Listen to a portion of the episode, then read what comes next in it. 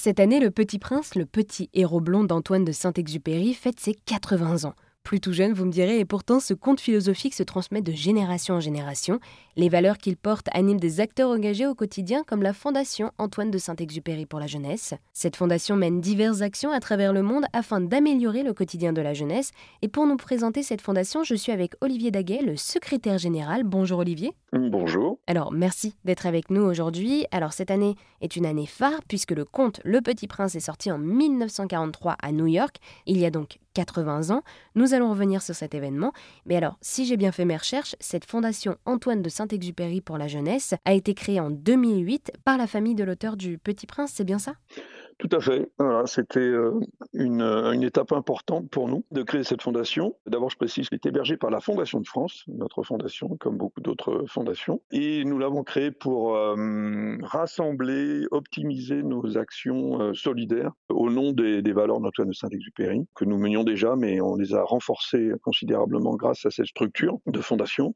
Et pour nous, évidemment, l'objectif était de nous donner les moyens d'assumer notre responsabilité qui est assez importante quand on gère l'œuvre et la mémoire d'Antoine de Saint-Exupéry.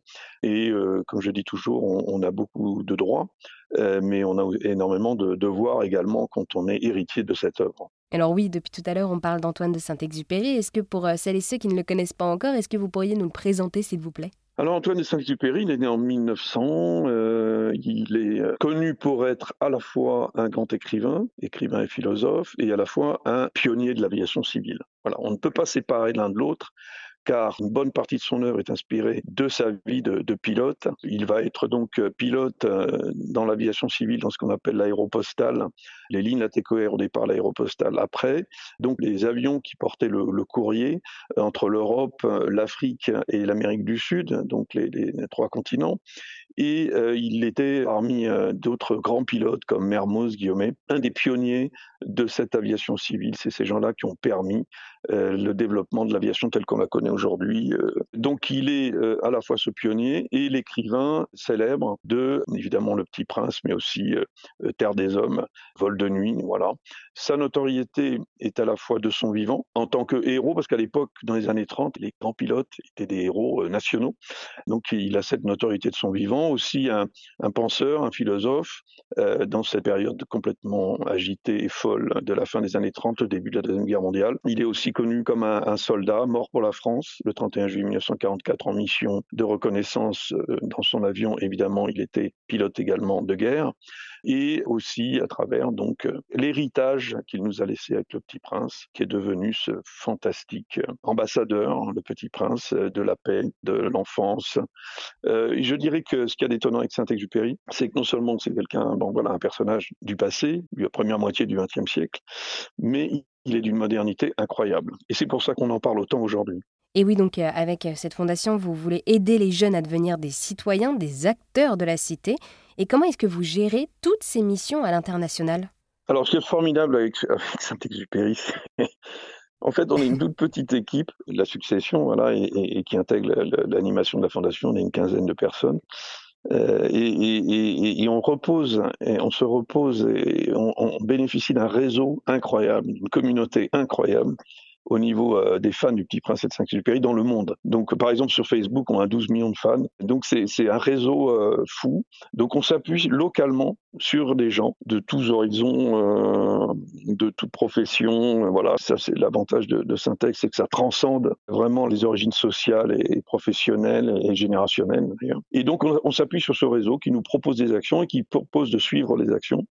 voilà, donc c'est vraiment un, réseau formidable qu'on a aussi en Europe, en France, bien sûr sachant en plus que dans ce réseau, on s'appuie aussi sur des personnalités, sur des gens connus, que ce soit des hommes politiques, des responsables d'entreprise ou des, gens du show business.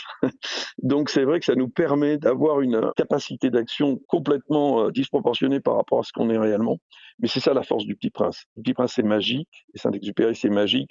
On a une capacité d'action incroyable, une force d'action incroyable grâce à cette notoriété, grâce à cette communauté.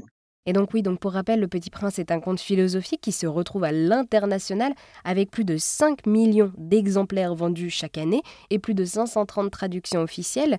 Et cette année, euh, nous fêtons donc les 80 ans de ce conte. Et alors vous, avec la Fondation Antoine de Saint-Exupéry pour la jeunesse, quelles sont les actions que vous menez pour cet événement? Alors oui, c'est un anniversaire euh, quand même important, 80 ans. On a prévu euh, diverses euh, manifestations euh, officielles un peu partout dans le monde. On a, on a, on a démarré à Bangkok au mois de, février, en Asie, parce qu'en Asie, le Petit Prince est très connu. On va continuer aux États-Unis au mois de mai. Ensuite, on aura des manifestations aussi au Brésil, en Argentine. Et si vous voulez, il y a beaucoup de publications qui sortent. Des Petits Princes, des éditions spéciales 80 ans avec tout un background, l'histoire des éditions. Il y a des beaucoup d'éditions qui sortent en plurilangue, donc avec plein de traductions. Euh, donc c'est des choses collector, hein, des éditions collector, avec des traductions dans, dans, plein de langues, comme le Klingon hein, qui vient de Star Trek directement. euh, voilà, il y a des choses incroyables, hiéroglyphes. Donc euh, voilà, il y a pas mal de, choses.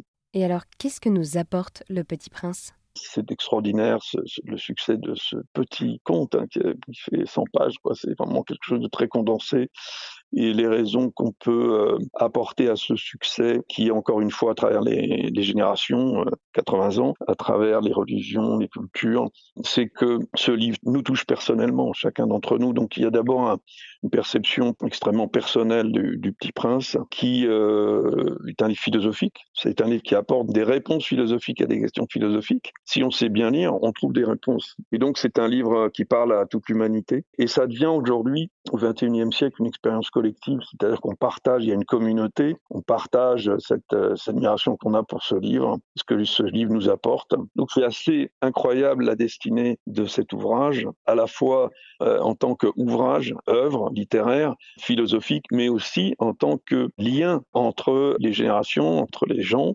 euh, dans des expériences inattendues, puis aussi beaucoup d'expositions dans le monde entier. Et à chaque fois, c'est un moment extraordinaire pour moi de rencontrer les fans du Petit Prince et de Saint-Exupéry et d'échanger avec eux et de leur demander alors qu'est-ce que ce livre vous a apporté? Combien de fois j'ai entendu ce livre a changé ma vie? Voilà, quand on vous dit ça, c'est que euh, il s'est passé quelque chose. Quoi. Ce livre a changé ma vie. Ce livre m'a consolé. Ce livre m'a donné de l'espoir, etc.